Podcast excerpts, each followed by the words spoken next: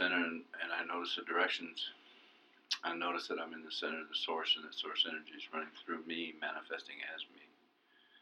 And I also notice that the center is in you, running through you, manifesting as you, which makes the center everywhere and the circumference nowhere.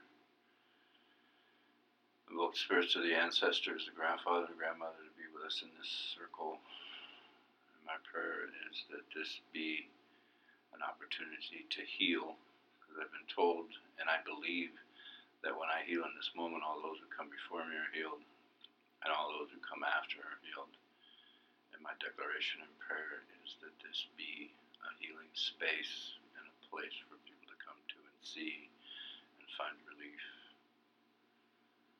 Take another deep breath.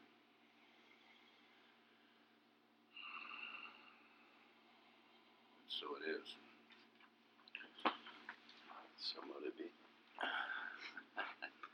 so this is the first podcast of the logistics of belonging with Hunter Glom and John Donovan. I'll be the host today. My name's Matthew Moran, and we're kind of winging it. Cool. Very cool. Yeah. It's exciting. Um, I, I think I, would like to introduce myself. Um, um, John Donovan, I have uh, 27 years clean and sober. I have 27 years working with men about my issues of being a man in this society. Um, I've worked in the institutions for the last 20 years up until last year. Um, I'm a facilitator for violence intervention program.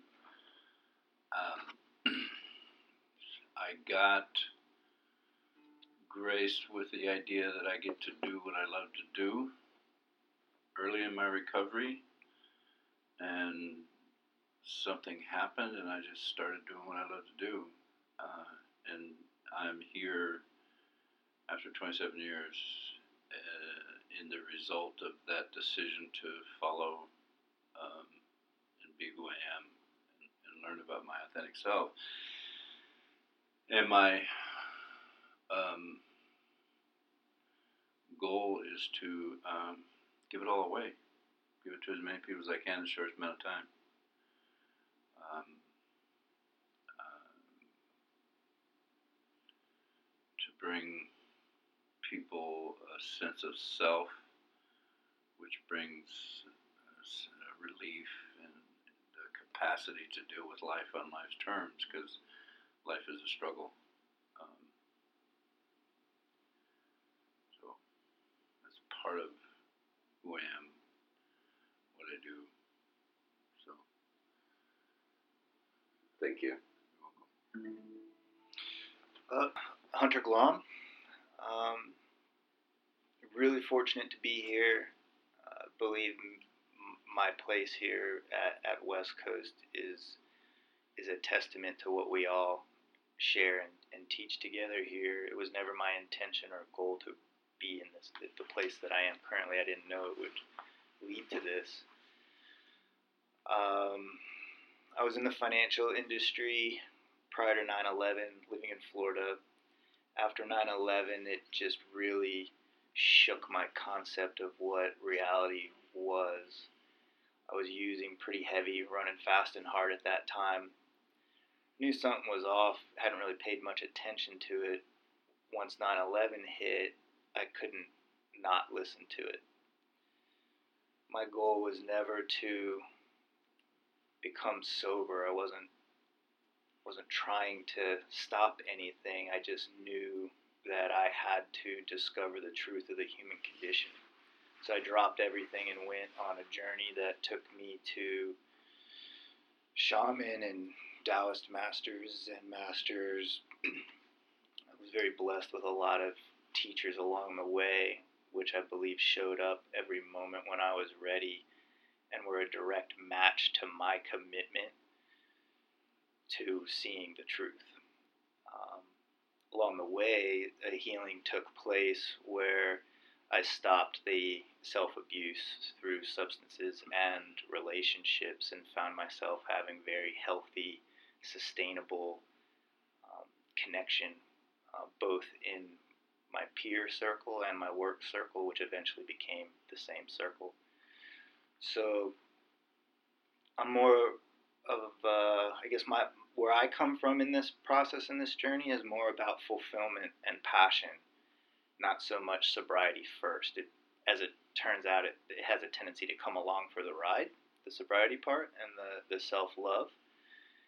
And um, the, this concept of logistics of belonging, I'm really, really passionate about. It seems um, like it is starting to come into the mass consciousness. It's it's there's a Gabor Mate. There's a, just a lot of people everywhere that are just revealing the truth of connection and belonging. You know, and uh, and when we feel connected and we feel like we belong for who we truly are, the need to do these unhealthy things just fades away. Fades away. And uh, it's really, in my belief, it is a very cool time in uh, in, humanity. It seems very chaotic, whatever lens you want to look at it from. It seems uncertain. There's a lot of chaos, and there is a lot. There's this wellspring just blossoming up of people who just get it. Might not be able to verbalize it, but just you know, it's what we've always been seeking: is to just be seen, appreciated, validated, nurtured, cared for, supported, and then we can really come into that divine knowing of who we are and present our gift to the world. So it's really cool to work with so many people who got to this spot under one roof from totally different directions. Agreed. yeah. I will not have an introduction because I'm the host. So I'm just going to make some noise. Okay. I would like to ask, I was thinking while I was nodding my head to both of you intros, what is what is the, this truth or this gift that you believe you're sharing with others? Wow, let's start off with a with an easy question here. Okay, um, that's that's part of what is difficult to articulate. Um, it, it's um, funny that I was thinking about that before you asked the question. My experience as a child um, gave me the perception that I was separate and there was something I needed to do to get back to belong.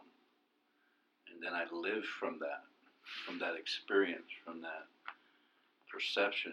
And what I want to say I do and what I know we do here at West Coast Recovery is somehow facilitate a new experience so that people embody uh, their self worth instead of self hate, or their feeling of connection instead of their um, wondering about the separation.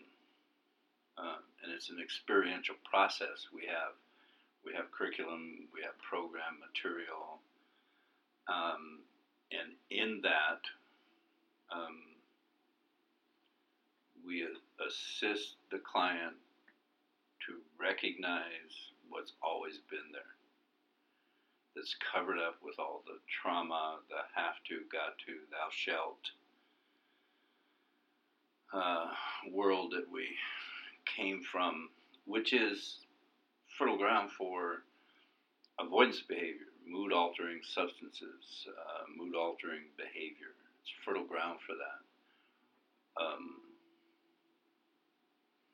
once I uh, just had a, a, glimmer of this connection, this ability to connect, I just kept kept at it. I kept coming back. I kept coming back, and then I one day popped up with this sense of value. I knew that I was um, okay.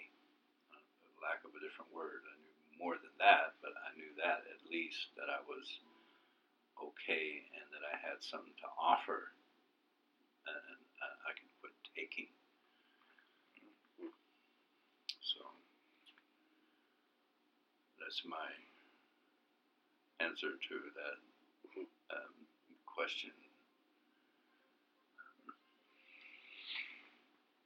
Yeah, uh,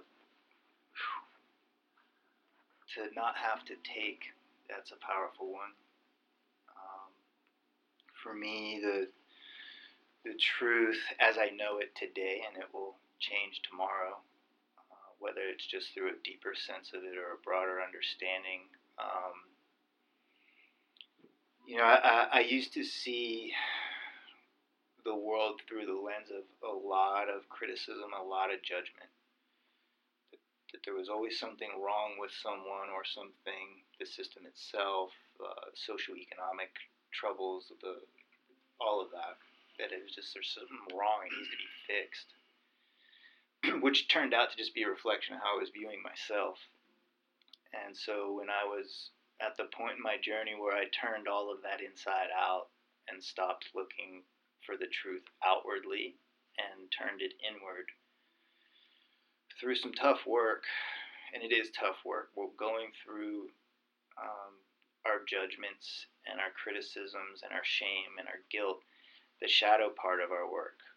Uh, it, it's a, it takes a definite uh, level of um, courage and commitment to own the, the, the shitty stuff about us the beauty in it is as we, as I um, began to do that, I realized that they were, as John talks about, transitory truth. It's temporary. It's not the ultimate truth. So if I'm a manipulative, arrogant, closed-minded son of a bitch, well, there's some truth to that because I have been.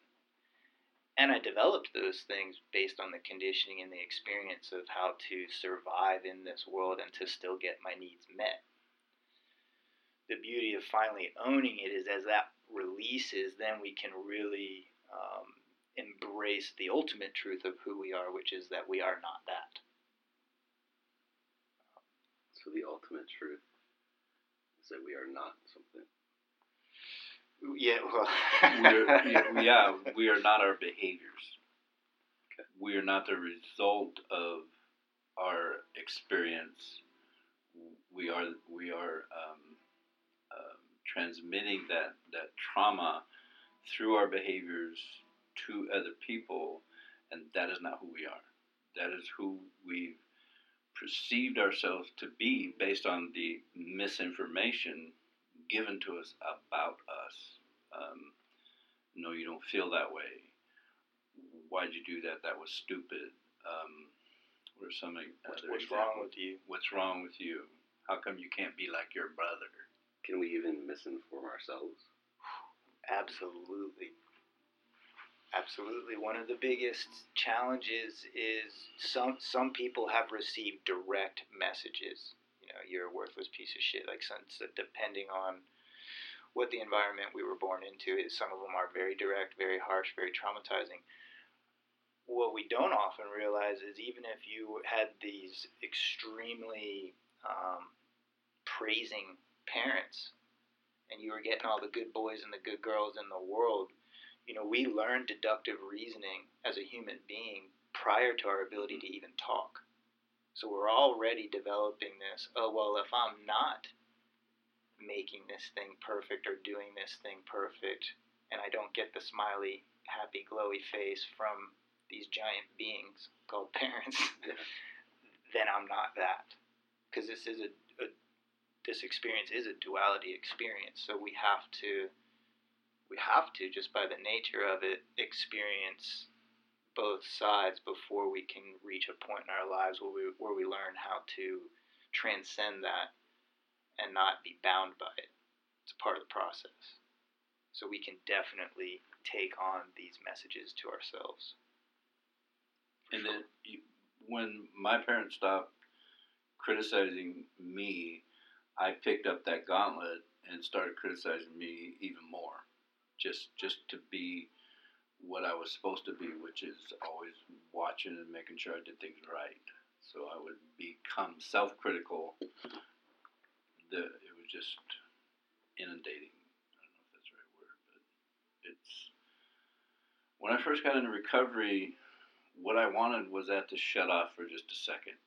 I wanted a moment where that was quiet because I didn't have any moments where that self-criticism or other criticism wasn't full full bore loud.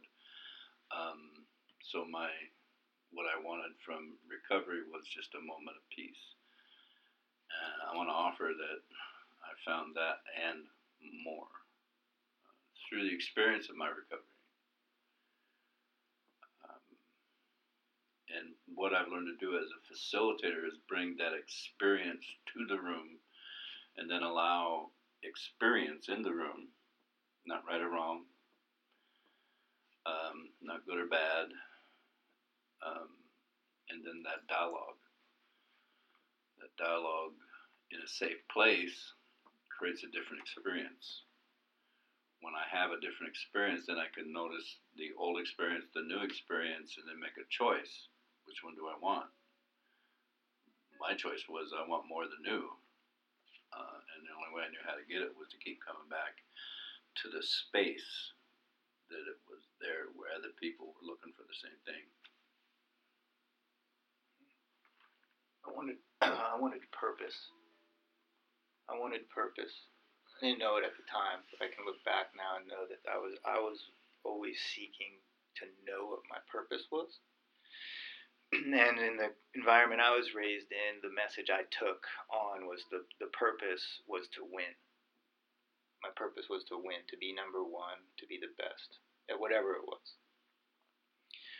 And there were certain times I achieved that to some extent, whether it was through athletics or, or whatnot. And then I was kind of noticed that even after I won, still didn't feel didn't really Yeah, feel very I good. It was. Yeah. it was a very fleeting experience, um, which led to a lot of well, okay, this wasn't my purpose, or so I would hop around and do all these things and I can relate to that. yeah, I, you know, eventually the thing that I figured I could be the best at was cocaine. Yeah. You know, I mean, I just, all right, I can do more, stay up longer for so many days. We, you know, blah blah blah. We all have that story to some degree, right? And it was, it was after I had that catalyst moment of 9/11, several years later, where the one thing I could take a lot of solace to that just made everything else at least make sense, even though it may be unpleasant, was that my purpose is to learn. When I took mm-hmm. that belief system on, it took a lot of the hard edges off of the experiences of life, pleasant or unpleasant, and it became much more of the journey rather than the finish line. I'm looking to be number one. It's just because there's always more to learn. So Yeah. why measure that? You know.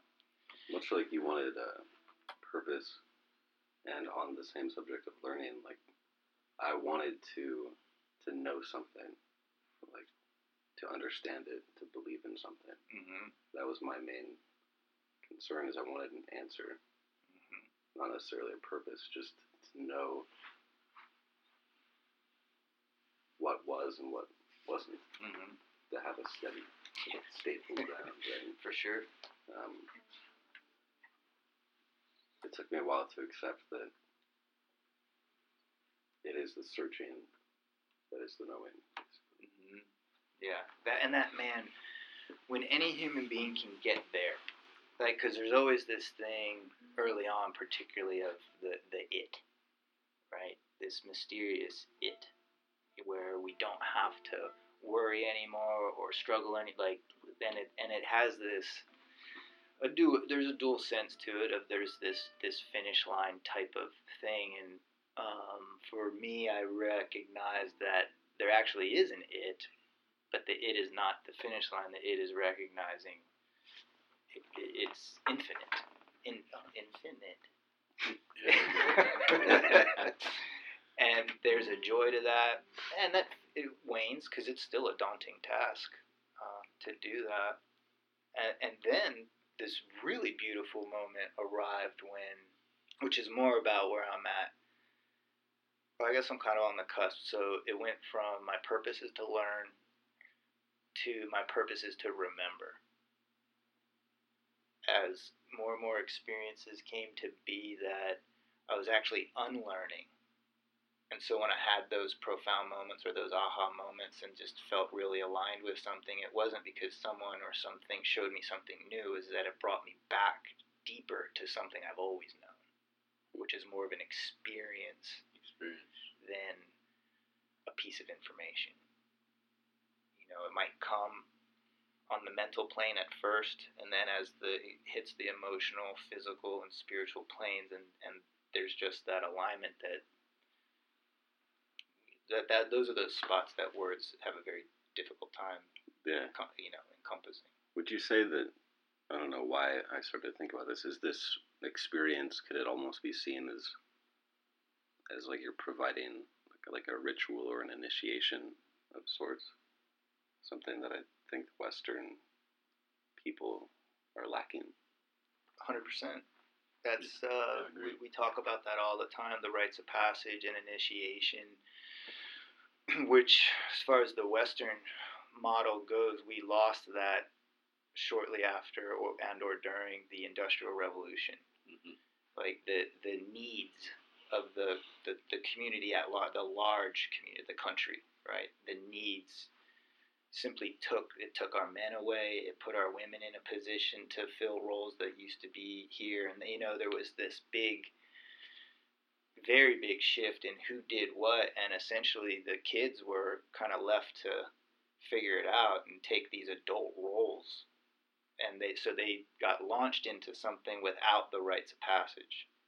And then when they started having children they didn't have that remembrance of having these defining moments to shift from boyhood to adolescence, from adolescence to manhood, and also with our women, same thing. Yeah. And so there is a resurgence happening, which is great. We we see the indigenous community, like the indigenous communities, rallying around, standing around, whatever your beliefs around that may or may not be, but that they have come together globally for the first time. Is I mean that's just phenomenal and they, they hold such rich tradition and an understanding of the initiation. Much like I mean, there's a resurgence in interest in, in masonry now as well, Mm-hmm. and it's a initiatic, ritualistic Mm-hmm. fraternity, right? Mm-hmm.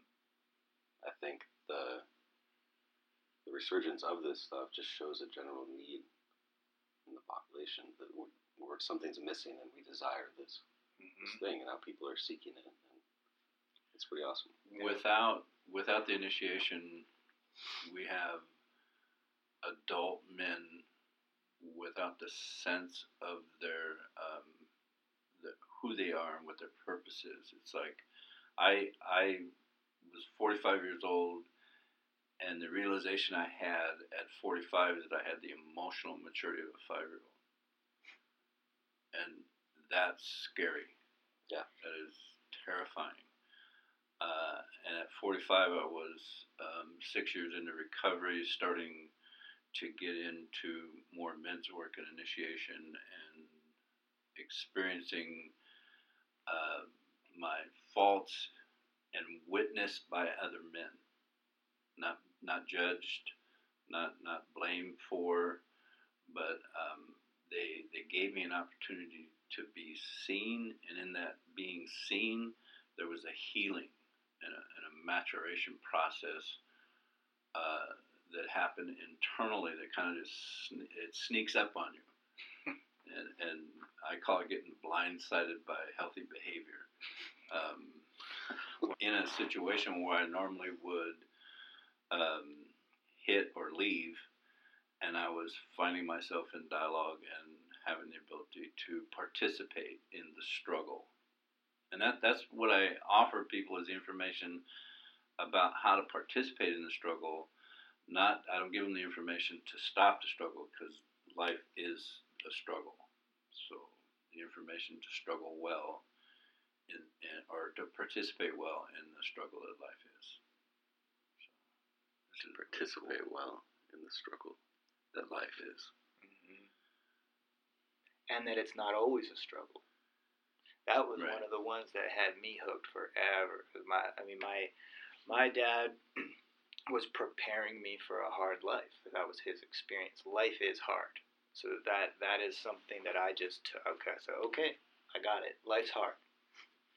So I found myself many times when life was not hard that I would make it hard. Yeah. So it would fit this that I would create that because of the belief system Right. that it was, and so. I mean, heck, I just recently I went to Hawaii for vacation, and it was the first true vacation I ever went on, where I, I, I still had a job to come back to. Yeah. I had saved the money ahead of time. You know, it was my mm-hmm. the first genuine day. Other times, I mean, I'd have I'd be like, oh fuck off, I'm out, you know, and just be this uh, a very adolescent that kind of Yeah, attitude, yeah, yeah. and not care if I had something back. I was like, oh, it'll all work out, which it always did, and it was always a struggle. and so when I got there. I remember the first three days, man, because I, I didn't have my middle fingers up to anything, and I, it was really hard. It was hard to just be like, holy, holy, holy, I am here in Kauai, and I'm allowed to be, and I was stressing out. You're allowed. Yeah. yeah. Yeah, that's a that's a good one. It is so. It's interesting. You know, there are struggles in life, and there's also beautiful grace periods, and there's a whole a whole mixture of things. I'm gonna make some coffee if you guys want. Sure. Um, and so this initiation piece is it is it's it's huge. There's actually a uh, there's an African proverb that says um, if we don't initiate the boys, they'll burn down the village. And I believe we can we can not look too far these days to witness That, the truth of it. that. Just pick up any paper, if there's any paper left, or on the internet. Yeah, it's uh, that's the truth. and it's not just males you know the the women i can't speak too much of it because i'm not familiar with their initiatory practices. It's the same for women. And the the loss of that is equally detrimental. And you know there's a there's a narrative about you know women in power and uh, that they're bitches and and men and this and the whole and there's there's truth and validity of however you want to look at that in a lot of different ways and there's no remedy there's no solution in that narrative No. when if we seek a narrative where a solution is it's not to be focusing on what women need to do to fit in a world of men or what men need to do to allow it that that just creates Or more fit into a of the stuff women. right and instead it's how do we support one another in Right. being Humans. us Yeah, human, human. Yes. and I mean, it, it, I, I I enjoy this particular topic often. Uh, as a man, I, I've I've always had a for whatever reason I've had a particular understanding or compassion for our women and their menstrual cycle, and I don't know where it started or how long. Uh, it had been going on this this dialogue about how our society just totally dismisses our women during that period of time and and it just it's this very shameful thing that um, that has gone on for so long that now many of our women they they actually participate in Yeah. in the self-shaming element Yeah. of it which is really sad um, very thing that gave us all life is, this demeaned and yeah, and spoken about with derogatory. The whole thing, it, it's just, it's a mess. I There are there are some. Uh, I've seen some some more extreme feminist blogs where like women will actually like take photos of their menstrual Mm-hmm. stuff and like Mhm. share it with mm-hmm. people. That's I think taken a little far, but Well, you know, like what the, the one practice I'm familiar with, I'm not sure which particular tribe or culture it is, or if it's fairly universal, but they would they would have a bloodletting ceremony to the to the young girls at their first cycle, just like for the for the boys, the the the men would come and take the boys from the women, and they would go uh, on their initiation for whatever their community needed, and so the women would do the same thing and, Right. and you know, and they would bleed into Mother Earth, a very ceremonial connection to to the mother, and then understanding and connecting what it is to become that yourselves. Right.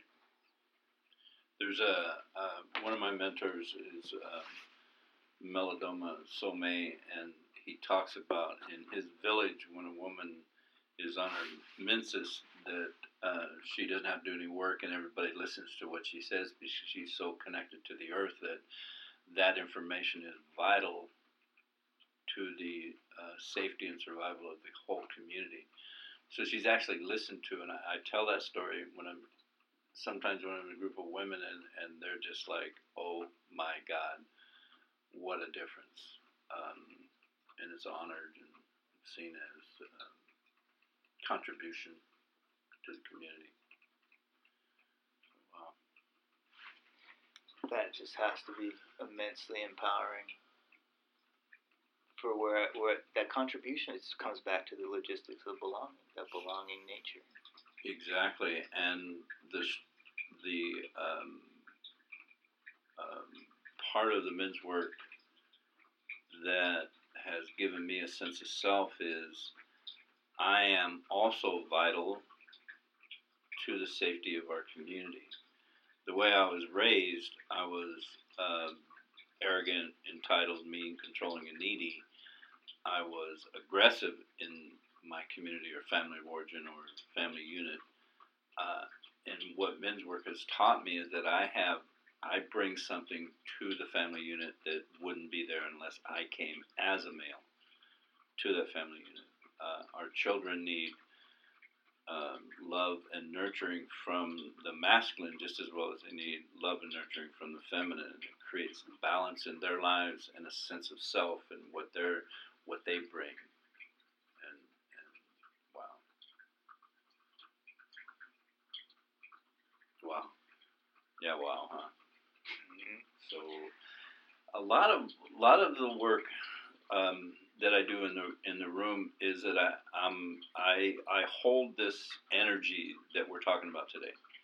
I I have this knowingness uh, in me and it's solid, and I don't have to tell anybody what to do. I don't have to make them see anything. I witness, and then when I speak, I speak from this wealth of experience and knowledge, and it and it has an effect on the people around or the people in in the group. Um, sometimes I don't even have to say anything, uh, and listen. Um, I think And it when you mentioned you were allowed to be in Kauai, I was just thinking what you were saying is like you. What I envisioned was like you're allowing someone in that space. to be exactly who they are. Mhm. And that Yeah. the, the the the effect. It, that it's another duality. That that effect when someone is around truth, they are either drawn closer to it or repelled, Yeah. and that's okay. Yeah. It's all way. about where someone's at and what because it's scary, Mhm. it, it, or it can be, you know, and that is what is really fascinating about what's going on here is the types of clients that are coming in. It's they're just people who want it and didn't even consciously know they want it, and then as soon as they're in one of these groups and as soon as they're around our whole staff, because this truth is expressed differently through every person, and so it's like John's talks about men's work. Really, it's just the work. The work. You know, it's it's the, the same process for men and women, just in in their own personal experience of what it is. Right. You know, and.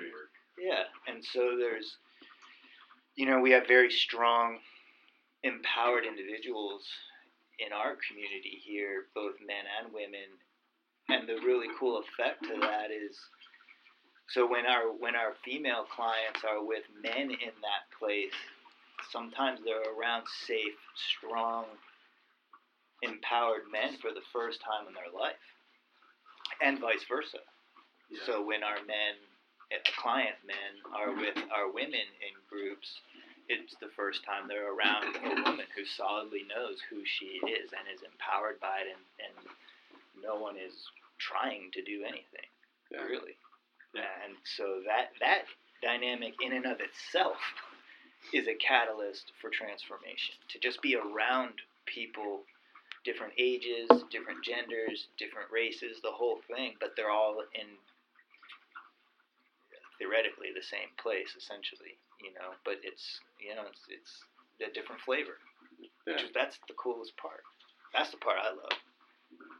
Every time, and I cannot wait. My favorite thing about this is every single time we get a new client, I cannot wait to see what flavor they bring. When they that moment when they Yeah. have that recognition point that they don't know who they are, which is scary, and then just taking one step into that unknown, it, then something comes out of them that was always there, and it's like ah. There it is. There's your flavor. No one on the planet has that flavor but Right. you. And we've been waiting for you, and thank you for showing up. Wow. Wow, wow. That's rad. yeah.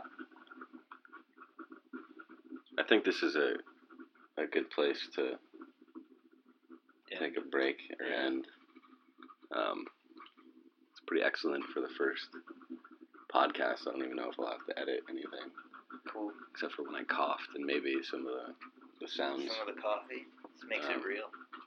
Yeah, it's like they're here with us. Yeah. All five thousand listeners. Um, next week, we will talk about something. We will bring another whatever whatever comes when we gather and after we pray. yeah. So is that Let's let's put something on there about the po- podcast at West CRC.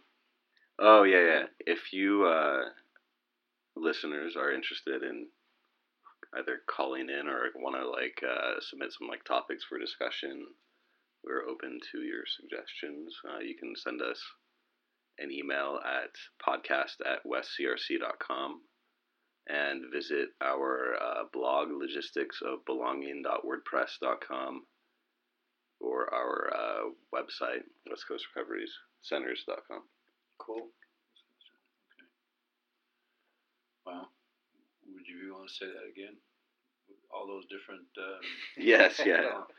So we have uh, our blog, logistics of belonging.wordpress.com, um, our website, West Coast Recovery Centers.com, and if you want to uh, send us some topics for discussion, email us at podcast at westcrc.com. Yeah, take us out with some, some flute magic, John.